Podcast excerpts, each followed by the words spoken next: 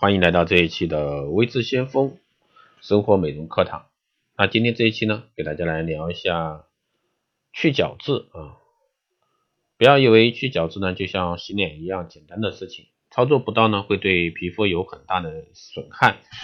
角质呢可以潜伏在皮肤上的美容杀手。如果皮肤上存在角质，皮肤就会略显粗糙，而且呢暗黄无光泽，皮肤呢无法呼吸。更加无法吸收各类护肤品中的营养。想要皮肤光滑水润，那皮肤的角质处理呢很重要。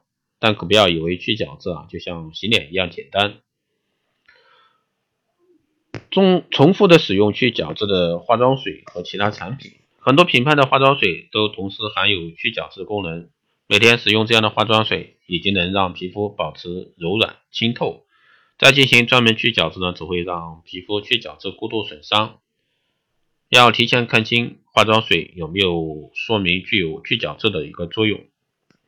可以尝试在清洁洁面后啊，用化妆棉蘸化妆水，轻轻的擦拭皮肤。擦拭后呢，化妆棉上有黄或者说黑色的脏污啊，表明这款化妆水已经具有去角质的功能，不再需要其他去角质产品。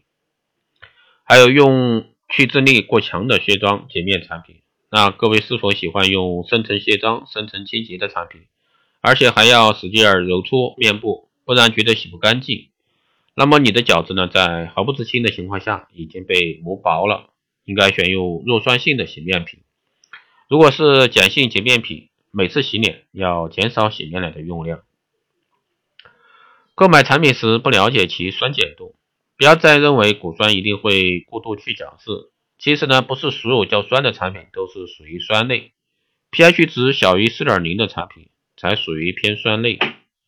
果酸类产品呢，不一定 pH 值都低于四点零，所以说不是所有果酸类都会造成过度去角质的问题。应该在购买产品前呢，询问产品的 pH 值，回家使用产品前测试一下酸碱度。还有皮肤啊有痘痘时的去角质，痘痘皮肤的角质化过度，仅限于毛囊皮脂腺导管内的细胞角质化过度、质化过度，其他区域皮肤的角质代谢呢依然正常，所以并不需要频繁的去角质。如果说强行去角质，很容易导致痘痘破裂而感染。